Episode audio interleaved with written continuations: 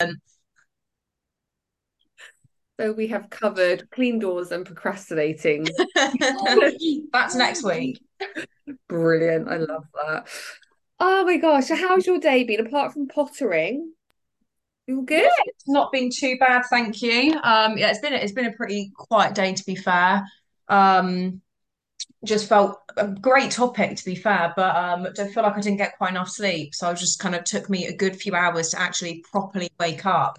Um, but apart from that, not much to report. Done a bit of admin, done a bit of client bits and bobs, deep cleaned. Um, yeah, Living the dream there. in the dream. How about you? Today's been one big blur. Just just uh like I told you on the voice day, it's been like the busiest non-busy day ever. Like Mm. I finished one thing and then there's something else to do, and I'm like, what's going on? It's fine. Breathe. Couldn't have had more different days then. Could not have. It's all good. But anyway, we're not here to talk about my non-busy, busy day. Um, we're talking about stress today because I put a poll in the WhatsApp chat, and well, not everyone. It is almost an even Steven split, and then stress and the impacts of fat loss kind of pipped pipped it to the post. So the other option was, can you remember what I asked? I would be lying if I said I did. Um, It was stress and fat loss. Oh, nutrition. That was it. oh, okay. Yeah. Um, three big mindset shifts for success or nutrition must do's. Those are the other options. There you go. So next week we'll do nutrition, but this week we'll do this because clearly they're the two things that lots of people struggle with. So we can get into that.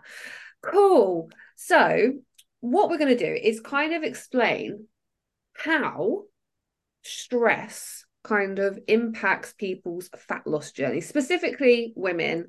Um, and then we can get into solutions and what you can do because we're not just going to talk about the problem. We want to give you some practical ideas on what you can do on the other end so that you've got the tools and knowledge to go off and live a serene life. Okay, so do you want to kick this one off? Because we were chit chatting and you were like, you know what? I'm going to talk about the hormones, the hunger hormones. So I was like, yeah, Absolutely. Absolutely. So can't stress can't, can't stress enough. Already in with the puns. We're not even five seconds in. Um, can't stress enough how you can do all of all of the things. You can have your nutrition on point. You can have everything set. But i think if you don't think about those minor details then you're missing a massive part of the picture when it comes to not just a fat loss journey but also a successful fat loss journey that you can look back on and realize that you've learned things about yourself from realize that you've learned things about how your body works. And it would be so silly to leave out one of the really big things, which is understanding how stress is going to impact the body. So we always say it, and I feel like a lot of the time when we say it to clients, say, try and keep your stress levels down. It's seen as like a thing of, okay, yeah, just generally it's nice to not be stressed, but it can have a massive impact on I say how successful your fat loss journey, is, how easy your fat loss journey can be because stress can manifest itself in the body um, and affect the physical and not just up here in the mental. So when it comes to hunger hormones and being stressed, the the relationship's a bit of a funny one, but the, the when it comes to your hunger hormones, there's two main hunger hormones we want to talk about. One is called leptin, and one is called ghrelin. Um, to give you the really simple kind of explanation, leptin is what we call like your satisfaction hormone. It what it's what makes you feel fuller for longer or fuller, let's just say. And then the ghrelin is the thing that your body sends out to say, we're hungry, we need some food. So leptin levels can, when you're stressed, can be reduced. So your satisfaction from your food, your body signals tell you that you are full, you've had enough to eat, can be a little bit reduced when you are stressed. So when you're stressed, that's why you, when you finally do eat, I don't understand. A lot of people do tend to not eat when they're stressed, but when you do, you can't quite get enough of whatever it is. Alongside that, by having lower levels of leptin, you are going to be reaching for foods that your body knows in its well knows as its heart, but knows for sure is going to provide lots and lots of calories. It doesn't matter about nutrition. It's not caring at that moment about the minerals. It's in it's in fight or flight mode. It's stressed. It's highly strung. And when it's highly strung, it knows it needs energy. And what's going to provide energy? It's going to be things that are going to be higher in carbohydrates, higher in fat, what we might consider to be hyperpalatable. So foods that are high in sugar, higher in fat. So taste really good, to put it simply. So it means that alongside that, not only your hunger hormones going to be affected, your ability to make the right choices because of those hunger hormones are also going to be affected. So that's why, even though when you're stressed, a lot of the time you don't want to eat, and then when you finally do eat, you tend to reach the thing that's quickest. Um, alongside that, not even a hunger hormone, but when you're stressed out, your cortisol levels, that's your stress hormone in itself that by nature is going to impact your ability to make those right decisions. It's going to cause decision fatigue. It's going to cause you to not be able to, when you get to the end of your day and you've had an awful day at work, not make the food that's going to have lots of vegetables, lots of minerals, lots of protein. It's going to pick the thing again that is easier. You can whack in the microwave or you can go on your phone and go on Deliveroo. And you know it's not best for you, but again, you've exhausted yourself. Your body is stressed. It's going to pick that easier option. Um, yeah, that's that's all I had to say on that. It was an absolute tyrant of information. So apologies. Again, Sarah's geeking out. Loves it. You know what? Actually, I was just sitting there thinking, like, have you had a situation where you noticed personally stress impact you, either like just in day to day, or it's had a physical manis- manifestation within the body? Because I think that's actually quite important thing to touch on. Is like we just think of stress as being like, you know, something that happens in in the head, but actually, like I have a couple of like really big experiences of stress. Like, have you had any? Um, I have anxiety, so yeah. there you go. So how does so that absolutely... say again? How does that come out for you? So for me, I definitely think the the decision fatigue comes into it massively. Decision fatigue is a really fancy way of saying basically when you've you've had to make so many micro decisions day to day that when it comes to stuff that is important to your kind of lifestyle, kind of gets thrown out the window. So mm-hmm. for me, I find that when it gets to do I make something that's actually going to be serving me when it comes to food? Do I pick the easier thing that's just again either can't be bothered to eat, can't be bothered to cook and decide what to eat, or do I end up just ordering something? Or yeah, it's those sorts of things I do find. Um, what other things? Um, the attitude towards the whole everything you're doing. I think it massively impacts your outlook on what you're doing. Um, it stops you from seeing the bigger picture.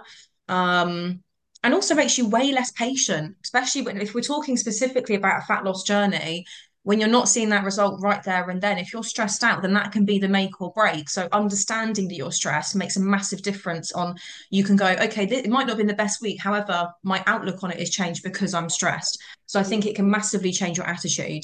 Yeah, no, absolutely.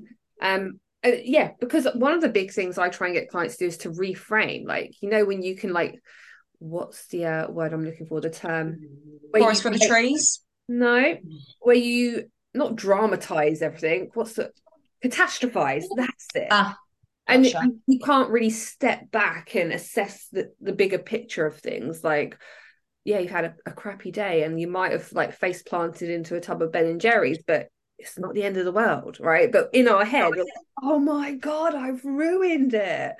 That kind of thing. But for me, stress was one of my big triggers for emotional binge eating. Mm-hmm. Oh yeah, that too. Massive, massive. And um really that that was the next level to me unlocking this whole mindset piece. And this was like way back. And let me tell you, people, everybody struggles with stress. Like no one's got this nailed down because the modern day life is stressful. Like there's a million and one things we need to be doing constantly on the go. And in 2016, I was working as a fitness professional, right? Um, to look at me, but damn, she's lean as hell. She's got her life sorted, you know, she knows what she's doing. But I was just in a, like a cycle of working out, doing loads of steps, but then being so emotionally stressed and probably physically as well, because I'm trying to keep on top of things that I ended up by 2 p.m. every day, I'd be sinking up like you know, those big fat cookies, like the big ones. I'd be sinking like a bag of those and a bag because they come in four or fives.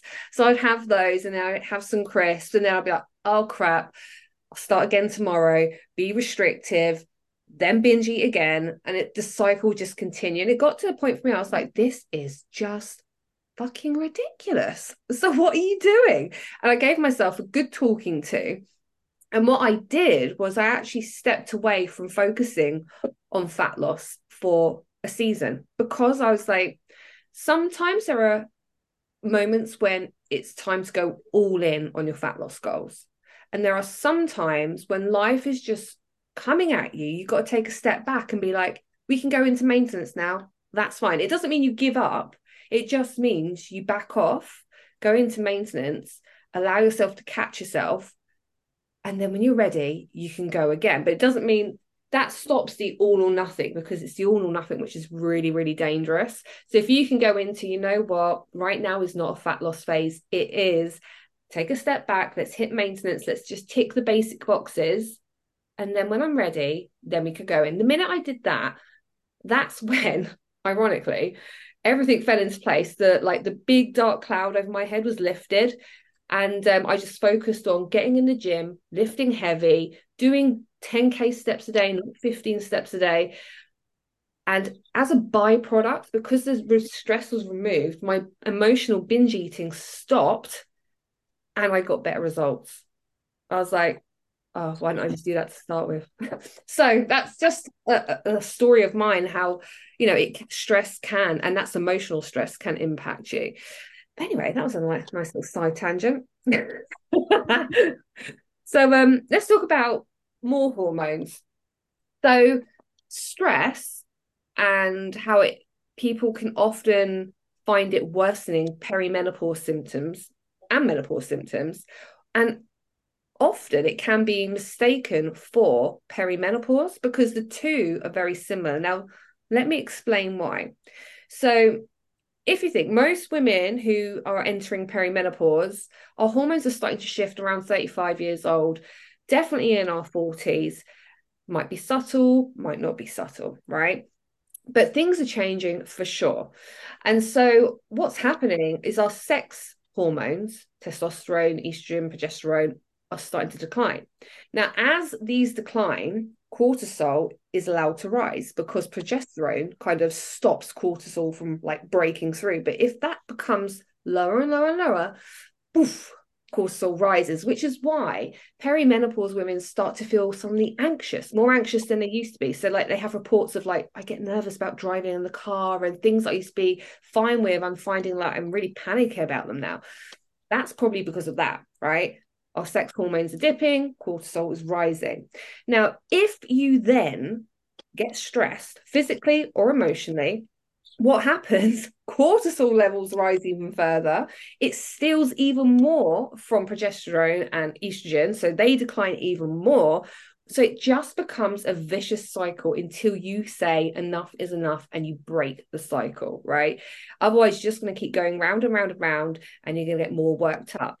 And I had a really big talk with my sister over the weekend, and she was explaining how, I mean, she's stressed. She's got four kids, like corporate job. Um, it's a lot to handle. And she's working from home. There's like literally no respite. And she's like, Vanessa, I just feel like I've got a constant hangover. Like there's this muzzy fog going on. There's um, you know, skin flare-ups, etc. And I'm like, girl, guarantee it's stress. And she's like, I feel like it's perimenopause. I'm like, I don't think it is. I think you're just so stressed that, you know, and then we had a night away, went to New Forest, it was lovely. She woke up, felt amazing because she'd given herself that was one night she'd given herself that break and she's like oh I'm actually starting to feel good i'm starting to feel lo and behold she went back she went up no back again so you know stress can have a huge impact in how you feel physically because you're not getting enough sleep and we'll talk about all of these things in a little bit more detail but it's important to know that sometimes you may think, oh, it's perimenopause, when actually, yes, it probably is, but the symptoms are worsened by the fact that you are stressed. And so, the best way to manage your perimenopause symptoms is to have an internal look at your life and be like, right, what is causing the most anxiety, the most stress? Is it my work? Is it my family life? Is my relationship not good? Is it finances? like all of those things and then look and see where you can solve the problem. Because, yes, we could teach you all the mindfulness hacks, but at the end of the day, the best way to deal with stress is to get right in at the cause and deal with that problem. Otherwise, it will still be there in the background. So that's the um the one that I wanted to dig into. Um what about sleep? I'll leave that one. Wow. Sleep is uh, it's so important. And you know what? As someone that I have, I get um, I don't even know what the term would be. I can't think. I get like the opposite of sleep FOMO. Like I don't miss sleeping. I get to think like nighttime, and in my head, that's I feel like where everything's happening in the world. So I don't want to go to sleep. So I do totally get it from that sense, and I do go through phases where I struggle with my sleep. But sleep is so so important, not just to fat loss if that's your primary goal, but also building muscle or toning up or just transforming your body. Sleep is one of those things that is so underrated um, when it comes to the impact and the importance of it. And it's one of those kind of double-edged sword sort of situations because when you're stressed, you struggle to sleep. And when you don't sleep enough, you increase your stress. So it's a difficult cycle to break. And I think this will be one of the really big ones when it comes to finding solutions. I think a lot of people don't quite realize how much not having enough sleep is actually causing them stress because again sleep, what happens when you're sleeping? Sleeping is essentially your body's opportunity only opportunity in the day to fully recover fully rebuild and fully kind of like recoup if you want to put it that way. Sleep is where everything in the body in terms of recovery and repair happens. That's where all the main processes go on. So if you're depriving yourself of sleep whether that be because you are stressed we'll get to that in a second or you are just not sleeping enough you're scrolling in bed that's the time you scroll on instagram and you go down an instagram like absolute tunnel or a tiktok tunnel whatever it is and you end up getting to the point where it's 2 a.m you've got to get back up at 6 a.m let's say your body can do it for a while but as soon as you start to become sleep deprived, that's when there's massive impacts on things like your hormones. So when you are in a high stress scenario, so when you are not sleeping enough, your body goes into again another fight or flight mode, and it produces something like something called cortisol, which is your stress hormone. So your stress hormone is going to basically push you through the day and allow you to carry on going. Um, it's going to allow you to, in theory, when you were hunter gatherers, when we were in theory being as a threat, it would be allowing them to stay up for longer hours. So it's not ideal in the body. In today's society, it is happening all the time. We have all got higher levels of cortisol. We shouldn't be having this level of cortisol in our body all the time. So while it was maybe beneficial back in that time where we needed to be up at random times and it wasn't frequent, whereas now it is an issue. And when your levels of cortisol are higher, um, it's going to manifest in your body. And it goes back to, again, all those impacts and stuff on things like, for example, your hunger levels, your hormone levels, sorry, with your hunger, um, and your ability to perform. So when it comes to getting results, not getting enough sleep, you're not going to be able to perform properly in the gym. You're not going to get those PBs as frequently. Your attitude in the gym is going to change. You're going to definitely find you can't be bothered if you are more tired. Um, it's also going to mean you're not recovering and allowing your body to repair. So your body is not going to be able to build that muscle that you are working so hard to do um to to build.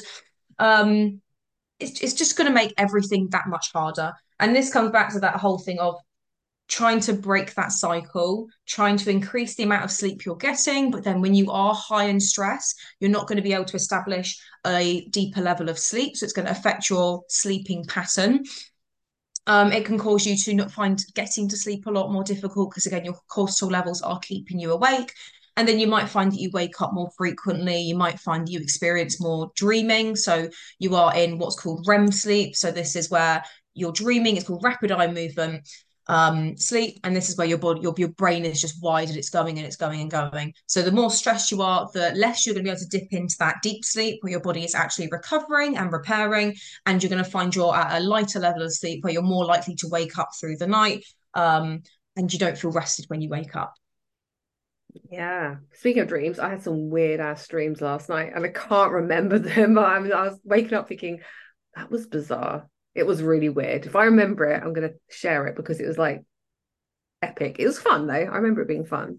I love talking about dreams. Like I so another thing, one hack that I would say is if you do find that you um struggle to sleep deep and you dream a lot, take magnesium. I, it's the one thing I, I harp on about all the time, all the time.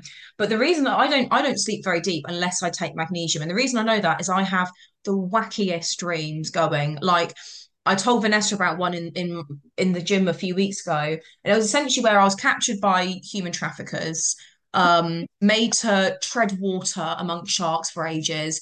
And then there was some sort of like political issue in the sense that the, the male people that were kidnapped were being treated better than the women. Weirdest dream ever. Why I dreamt it, no idea. But I just have the weirdest, wackiest dream. So if ever you want someone to analyze, I, I would sign myself up immediately because I've got no idea what any of it means. There's no meaning behind it. But yeah, she needs to be locked up. She's unstable. honestly, honestly. Oh God. Um, what's actually I was gonna say something about sleep. You know what? I always say sleep is like the body's reset button, like for everything. So if that's like the most simplest way to explain it, it's like you need a good seven, eight hours sleep. Um yeah, it's just nothing happens about sleep because it impacts everything, doesn't it? Like motivation, your hunger, your ability to think clearly, make better choices, your performance, like everything. The list goes on. So if there's one thing you can do, I would be like, start with your sleep for sure. Unless you're a mum crying baby, then it might be a little bit harder. Maybe. But then even that that's just case in point is that whenever you come across a mother that is going through that that phase where baby's up every couple of hours, they're just like a shell of themselves and, and that's just case in point your body there's only so much the body can handle and i think a lot of people that i speak to kind of say like oh i'm, I'm absolutely fine on like five hours of sleep. And i'm like shaking them like but you're not. Like you might feel it but i promise you you are not. That is the point. That is like yeah. it's almost like when someone's eating rubbish or whatever, the, the diet's their diet, and they're like, oh yeah, I'm absolutely fine. And then they eat well, and then they do that for a little bit, then revert back to how they were eating. Like, oh my God, I feel absolutely horrendous. Is this how I was feeling when I said I felt good? I'm like, yes, yes, it is. it's well, like when someone's never had an eye test, think they can see well, and then they suddenly put glass on and go like, oh, oh, that's what you look like. You know, like you're not going to know until you've tried it. So people saying they are fine on X amount of sleep. And I have also, I've definitely been that person that says, I can survive on not enough sleep. And then I mm. get enough sleep. And then your body suddenly goes, we want more of this shit. And that's when you kind of get to that point where they go, oh, I slept more, but now I'm more tired. And it's like, yeah, because your body's realized what, how good it could be. Like this is, they realize how good it could be right now. So they're trying to get you to do it more. So 100%, I think sleep is the, in my opinion, the most underrated part. Like, and I've personally seen massive changes since actually prioritizing my sleep. Um, I don't get crashes through the day. I used to literally sit there and go like fall asleep, like not near enough fall asleep. Um, it means that actually say again. Sarah's just falling asleep all over the place. It was bad. It was really bad. But I've I've been that person, and also even make again, I see it in myself making decisions when it comes to food. Um, making decision when it comes to going to the gym. Little bits and pieces. I, anyone that says they are fine on like five hours sleep try it try a week and then you'll suddenly find that there's a switch where your body goes okay we need more and then you feel tired and then it's just a, it's a phase you have to go through. Yeah i love your analogies. We need more of these. It's like when you that analogy of putting glasses on was like on point. Love that. Um okay so we, I have shared obviously my emotional binge eating but like when we're stressed right the the whole point how emotional binge eating happens is or just emotional eating is because we are programmed to feel good right? We want to feel good and or not even just good just homeostasis. We just want to feel okay as human beings right? If we're feeling stressed anxious sad upset worried whatever any of those lower energy feelings we don't like it. And our brain will automatically be like, okay, I need to feel better. Where can I get some dopamine from? Guess what? The most the least path of resistance will be in your kitchen, in your fridge, in your cupboards, because you haven't got to do anything to access it, right? All you need to do is open up that fridge, pull out that chocolate cake, sit down on your sofa, boom, dopamine hit right there. And your brain goes ding, ding, ding. That was nice. More, please. And then you're off, right? So, this is the thing when we're feeling stressed, all we're essentially looking for is that next higher level emotion. We just want to feel back to homeostasis. It doesn't mean you have to go from feeling stressed to feeling elated. It's probably never going to happen unless you're like really good at elevate changing your state but just going from stress to feeling a little bit calmer can be the difference between you polishing off that tub of ben and jerry's or you kind of going okay, I've got this, right? And so that's why we emotionally eat. Now, more and more women are starting to drink, right? This has been a big thing. I would say in the last 15 years, more women are drinking at home on the weekdays because they're finding a way to relax, to de stress, to unwind from their busy life. And it's basically all these things are are emotional crutches, right? We're just using them to crutch up our emotions so that well, it's just a lazy way of making yourself feel better, right? So, what could we do? Now, this is the thing the brain is programmed to find the path of least resistance, which is why food and alcohol are very easy access. We don't really have to do much to get that dopamine here. But if you were to give yourself the opportunity to do something different, so it could be speaking to a friend, watching a comedy, make sure your friends an upbeat friend. Don't go to Debbie Downer because she'll she'll crack open that bottle of wine with you. Speak to someone who you know is like, oh girl, you've got this. Is going to give you a pep talk. Her. Uh, put on a comedy. Have a little dance off in your bedroom. Singing. Oh my gosh, singing for me in my car. love it. Right. Find something that's going to help you elevate your mood. Get outside. Go for a walk. Do a run. Like whatever it is, but it's going to help shift you out of your state. Moving your body is a brilliant one. Like, even if you're at home, just shaking it out in the kitchen with some loud music, guarantee you, you're going to feel amazing. Might look crazy, but it'll work. So, those are the things that you can do to help elevate your mood. And there are more. Like, I have a bucket list, and some days some of them don't work for me. So I, I pretty much, oh, that didn't work. What else could I do? That will work this today. I will go through my list like that. Um, and then eventually something will bring me out of that state. But that's how you crack the emotional eating, um, is to find other ways to get that dopamine hit. So I hope that's been helpful. Um, uh, what we've got here, Erica says, My problem is not eating when stressed rather than the binge. Oh, okay. So she's fine. She's not eating when she's stressed. Yeah. Yeah, that's a that's a my sister's like my older sister. She's exactly the same, and the weight falls off her when she's stressed.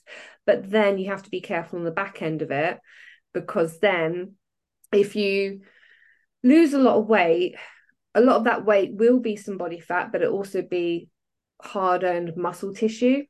And then you're going to reduce your BMR, which is your you know ability to eat calories that will be reduced and then when you go back to eating normally this is why people go oh, i've lost loads of weight and then they gain it back but with a couple of extra pounds and like oh, why am i bigger now than i was before and it's because muscle wastage um so yeah you've got to be careful of that one um yes anything else to add to that sarah yeah, no, the um with um Erica's issue of not eating, I, I, I do you know what? I'm on both sides of the camp. I have been, I've been an emotional binge eater. That was an issue for me for years, um, to put it frankly. But then also, I have also been, and probably more so nowadays, I'm the person that maybe forgets to eat. I never thought I'd be that person that forgets to eat when I'm stressed or just I lose my appetite and I do experience things like nausea, especially when I'm having a particularly anxious day. I experience nausea, so I, I can relate to it. My recommendations for that would be to if you are finding that you, especially if we're looking from a kind of a fat loss perspective so you're trying to keep your calorie consumption consistent so that you're not going to experience pangs of hunger when you are in a lower stress situation but also to keep energy levels up so you're able to do things like hit your steps do your activity do your training etc um, capitalizing on the times in the day where you are more hungry. So for me personally, typically morning. So I will try and capitalize if I know I'm going to be stressed. Sometimes you can't always work around it. Say, for example, you have got a busy day at work. and you just know you've just got to get through it. Try and capitalize on those moments where you are able to eat more. Um, and also scheduling the same way that we schedule meetings in our calendar or getting our steps in or whatever it is you need to do schedule when you're going to eat because if it's more of a thing of it's just something that you get throw to the back burner write it in your calendar if if you've got a 10 minute gap that's when you're going to eat if you've got 20 minutes between two meetings that's when you've got to eat like make it a priority because like training, like steps, like getting your water in. Not eating's not a solution. Um, it just isn't. It's not. It's not productive. So I would say to try and s- schedule it. Be overly retentive over the whole thing, and just make sure it's something that's not um, cast cast aside. Yeah, that's that's actually a very good point. You know, um, the heartbreak diet. That's where my appetite used to go. Freaking hell! I'm like, oh my god, God needs to eat, but you just can't. That's like two weeks of eating hardly anything, and I was like, oh, I'm so tiny. I was ri- I was ripped after the breakup. I was ripped. yeah, but then it oh. came back, and I was like, oh man, never mind. Nice. Yeah, um, I was actually going to say to your point of going right back to the hunger hormones and this is relevant because people um to erica's point saying that you know when you're stressed you don't eat but also when we are perimenopausal your hormones and your hunger hormones uh, actually can dysregulate so what will happen is a lot of women who then go into mindfulness eating when they're in perimenopause ending up eating like toddlers because oh yeah i'm just not feeling hungry. And it's not because your body doesn't require the fuel. It's just because your hormones are out of whack. Your hunger signals like so the body what it should be doing is signaling i'm done. I need food. Please fuel me up. But that's not happening. And so when people when women go yeah but i'm just not hungry. I don't want to eat breakfast. I don't that's because your hunger hormones are out of whack. We need to sort that out which is why to your point sarah like scheduling eating although it sounds ridiculous is actually a really good idea because there's no way if you're just going to be eating mindfully on 1200 calories and most of that's going to be like lettuce leaves then you're not going to be able to build the muscle to get the physique that you want at the end of the day so yeah that's my little rant over that one okay next one um, mm, mm, mm, mm, okay. Oh, this is for you, Sarah. Physical. Oh, it's me. It's you. Stress. Uh, so what did Danielle say? Oh, well, I'm definitely won't have no eating problem. You know, Danielle is a foodie like me. She loves food now. I'm a massive foodie, but I can't like I, I remember it's things like I don't know about you, but it's days like moving day. Like when I first moved into my house, I had like a biscuit all day, little things like that. And I was like, oh, I've never been someone that doesn't eat when I'm stressed. Like I'm not someone that ever goes like, oh, I forgot to eat today. But it's only ever when I'm like high stress, like go, go, go situations. That's when the only time it ever goes out my mind. So it's normally I'm definitely that Not a good idea not to let me eat because I'm really narky. I'm like, I can get, I know it in my in myself. I can feel myself getting really short, and I'm like, oh, I think I better read something because I'm angry.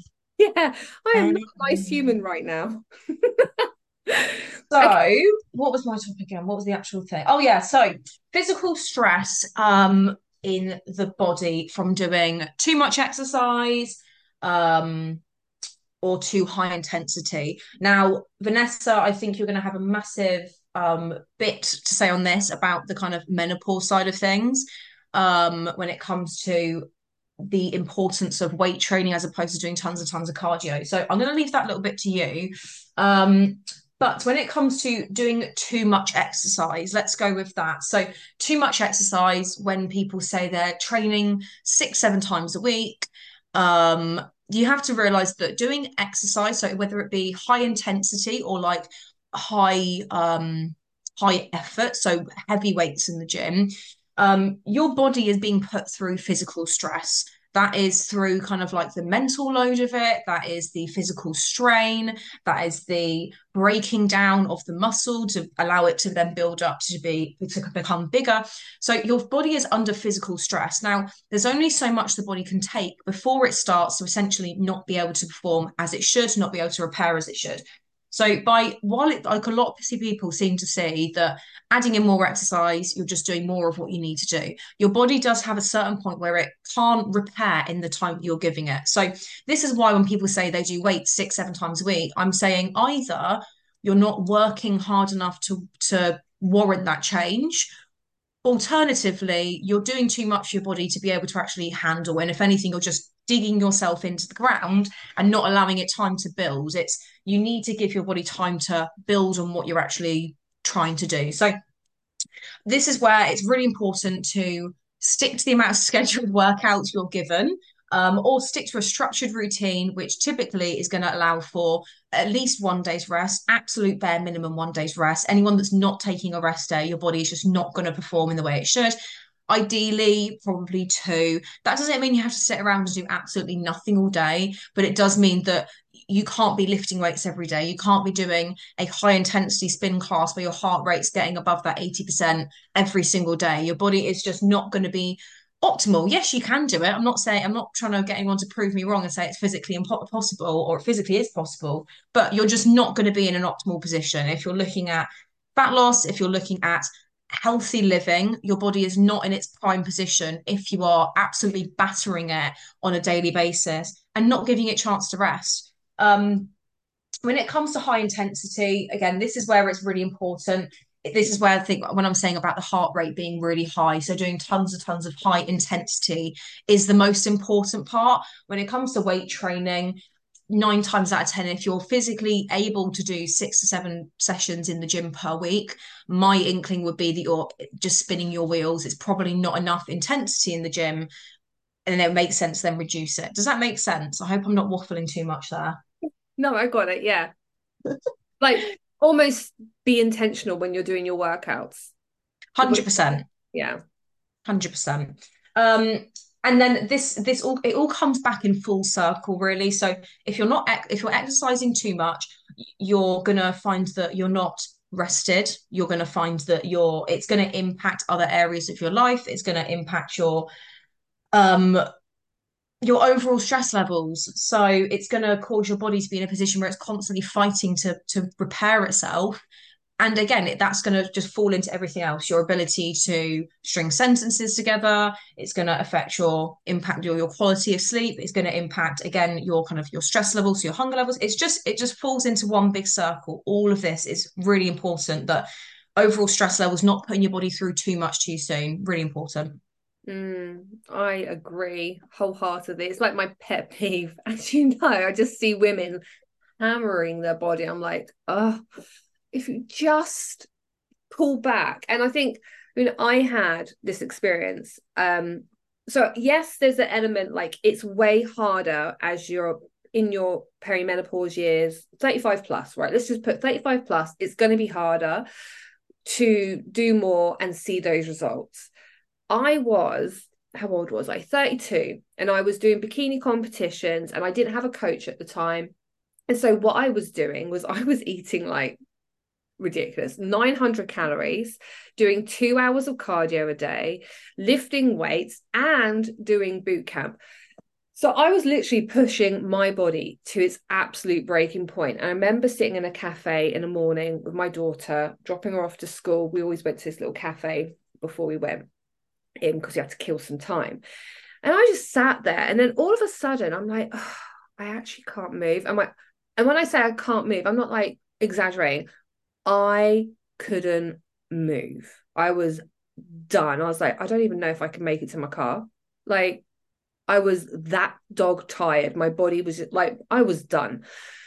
And that's when I was like, oh shit, I've basically screwed myself up. So immediately managed to go to the shop and um, I managed to go to shop, get some dark chocolate, sat in a car, wafted this chocolate inside me. It's like the quickest thing I could get to get me in. And I had to take two weeks off because my adrenals were just shot, like done. So that was in that was when I was 32. Yes, it's a bit of an extreme example, but the body does have a breaking point. That was clearly my breaking point. Um, so next part would be if you are um saying if you are I've lost my train of thought, if you are perimenopausal, 35 plus, it's and you are not managing and, and you are kind of class hopping, doing, I don't know, body pumps, spin classes, your own kind of um, weight training on top of that, it's going to it's going to be a lot for your body to recover from and it's going to make your fat loss journey believe it or not a lot slower than you would like it's going to feel like pushing a boulder up the hill and you're going to feel for the amount of effort you're putting in that you're not getting the returns that you think you should be seeing and that is going to frustrate you and you're going to end up throwing the towel in because you're going too hard my my thing i say all the time is when we give our body what it needs so rest, intentional training, and good fuel, right? Good diet, good nutrition. Then it'll give you what you want, which is ultimately fat loss, looking toned, looking lean, feeling strong. All of it will fall into place when you start treating your body right. And that is how you get a badass body for sure. So that's all I have to say on that point. But yeah. Absolutely. And you know what? It's, it's a bit of a a, uh, what's the, what, trying to find a middle ground really. So I've got two clients that absolutely will be listening right now, um, and they are both doing incredibly. They have both um, one trying to gain muscle, one trying to gain weight, um, one trying to lose weight, and they are slowly transitioning into doing more weights, which is incredible. But they love a spin class and they love doing all these bits and pieces. They love running. They start running now and they are doing incredibly at it.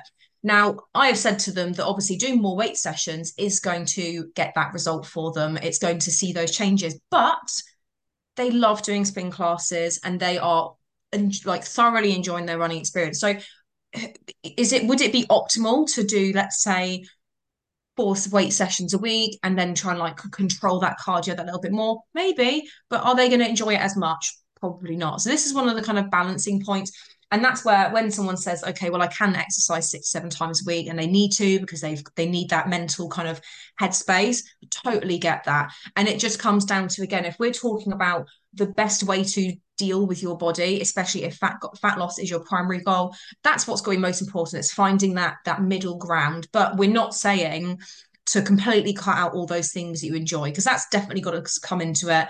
And again to keep yourself stress free on a mental side of things then yeah you have got to include those exercises and those classes and those things that you love doing.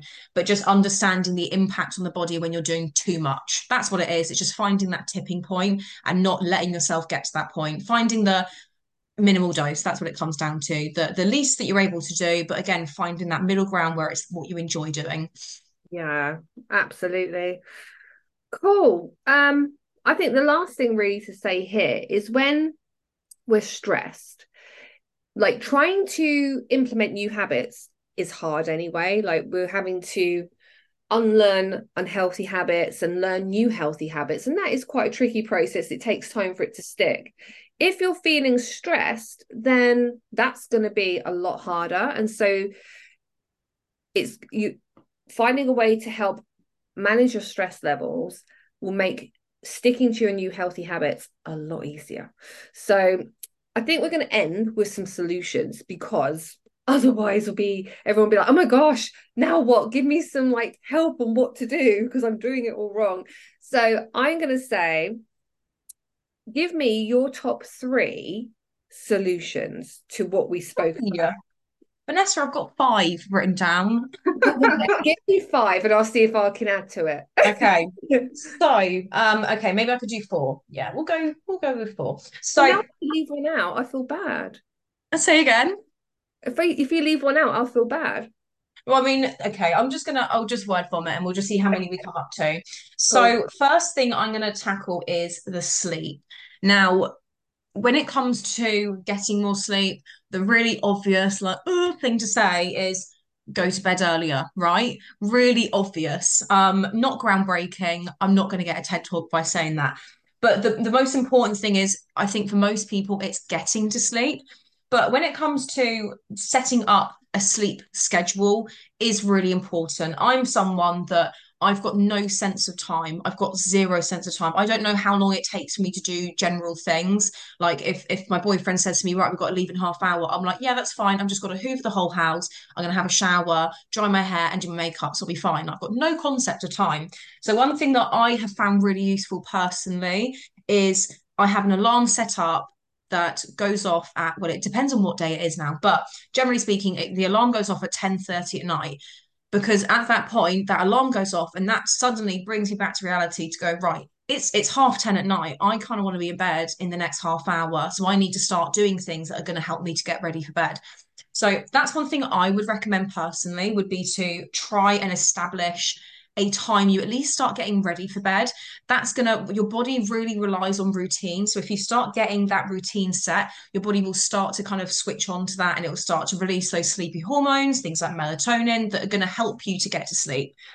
Um I don't know about you, but when I close my eyes to go to bed at night, that is when my brain suddenly pulls every thought I've ever had out and it starts asking things like, Where's your passport? Or you need to remember to do this tomorrow. Little things, it'll pop up. One thing that I'd recommend is mind dumping. So having a notepad, try not to on your phone because again, you're just opening up screen time. That's my next point. But try and get any thought in your brain that's stopping you from getting to sleep get it out. If you're stressed about something that's going on tomorrow, if you're thinking about, oh, I must remember to get, grab that out the fridge, I must remember this, get it on a bit of paper because you're going to be stressing about trying to remember it, where you could literally just put that physical reminder to yourself there and then. That's what I'd recommend when it comes to getting to sleep. Um, screen time. I'm again someone that says it and I totally do not always do it, but from experience, it does help getting your screen time down around bedtime. So having that blue light, so the the the, the light your phone screen or iPad or laptop emits, it's causing the the brain to not be able to quite switch off. So try and reduce the amount of screen time around bed. So maybe again, for that's an example of having an alarm go off, that's bedtime. You then set your alarms, put your phone on do not disturb, and then pop it on charge. And in that next half hour, you're away from your phone, you're not getting all that light that's going to be keeping you awake and messing up your sleep pattern potentially. Mm. Um, and then the final thing, I think I've already said this earlier on, in terms of sleep quality, while we're trying to manage stress, one thing that I personally have found really useful is taking a magnesium supplement before bed, um, about 30 minutes. It helps you to develop a deeper level of sleep. Um, worst case scenario, it's going to also help reduce cramping. If you get cramping in your feet, it's going to help with that. It's not a bad thing to take overall. So I would say if you struggle with deep, like not getting deep enough sleep, try taking some magnesium just before bed. And I personally find that helps. Um, and then the final thing is habit swapping. So when it comes to being stressed, um the, the, body there's a book if you want a book to read about habit forming the power of habit it's an amazing book and it changed so many things. But the main kind of crux of it is that the, the mind is not very good at dropping things. That's the reason that we find it really difficult to drop bad habits because quite often we're told to just cut it cut it stop doing it don't do that things like the emotional binge eating. We say right i'm going to i'm going to stop doing this thing that's really bad for me but you're not replacing it with anything. So then you're creating a gap and you're creating this emptiness as such. So swapping out those habits. So if for example exactly as vanessa was saying about how you get to the end of the day you're stressed out you grab a glass of wine as opposed to saying i'm not going to drink a glass of wine and then you're constantly just reminded of this empty hand that you've got swapping it for something else whether that be you are having a can of Diet Coke, you're having a sparkling water, you're having a hot tea, things like that. Some, something that obviously it's not a Malbec, it doesn't taste the same as a Malbec, it's not as delicious as a Malbec, but you're swapping that habit with something else. And again, if you're stress eating, maybe trying to swap that for going for a walk, replacing that habit can really not make it the easiest ride possible ever, but it's going to make that transition that much easier. Mm. Love those. That's all my points. um, I would say I'm just going to focus on elevating the mood. Um, so yeah, basically elevating your mood is going to help you. Um, how can you do this? First of all, when you wake up, good point. Do not jump straight onto your phone. Um, it's a horrific statistic about I think it's like 90% of people wake up and the first 15 minutes of the day, they're already on their phone. That's wild. So try and get like, check in with yourself before you start letting everything else, the external world, penetrate you. Um, and just check in with how you're feeling and maybe just spend five to 10, 15 minutes just like being quiet, being still, maybe moving your body, doing some stretches, maybe journaling, doing some gratitude. That's the first part of your day is for you. I'm so religious about that. Um, another one I would do is just make a list of all the things that make you happy that give you a dopamine hit. Because on those days when you're feeling a bit stressed, sad, whatever. And these are the days when you either wouldn't go work out or you're going to start raiding the fridge. Um, you're going to make some really bad decisions when it comes to your nutrition. Then having this list of what you can do to help elevate your mood is going to be your lifesaver. So I will have things like get out for nature, take Astro for a walk, put on some music, like some real uplifting music or even some like heavy metal if that's your jam. I don't i don't know. Whatever needs to like happen. Dance around in the kitchen. Um go to the gym because i know even though the motivation for the gym in, in the moment is probably not high i do know off the back end of that that i'm going to feel amazing for it and so that will inspire me to go having a dance off in the kitchen phoning a positive friend cracking a joke and the best one I can't believe I've left this to the last is go do something for somebody else. That that changes your state straight away. Like I'd be like, you know what? It's not all about me. Let's get out of my little funk. Let's go do something for somebody else and do something positive. And that actually makes me feel way better than most of the other things I just mentioned. So that's what I would suggest. And there are a ton of other things that you can do meditation, breath work, but I think we can save that for a whole other podcast because that's probably so that we could um do live. I don't know. We'll figure it out. But that's it from us. So that was a bit of a long one. Sorry. It was. I enjoyed that though. We obviously had a lot to say. We always do. All right, guys. Well, thank you very much for listening. And um, yeah, that's it. Till next time.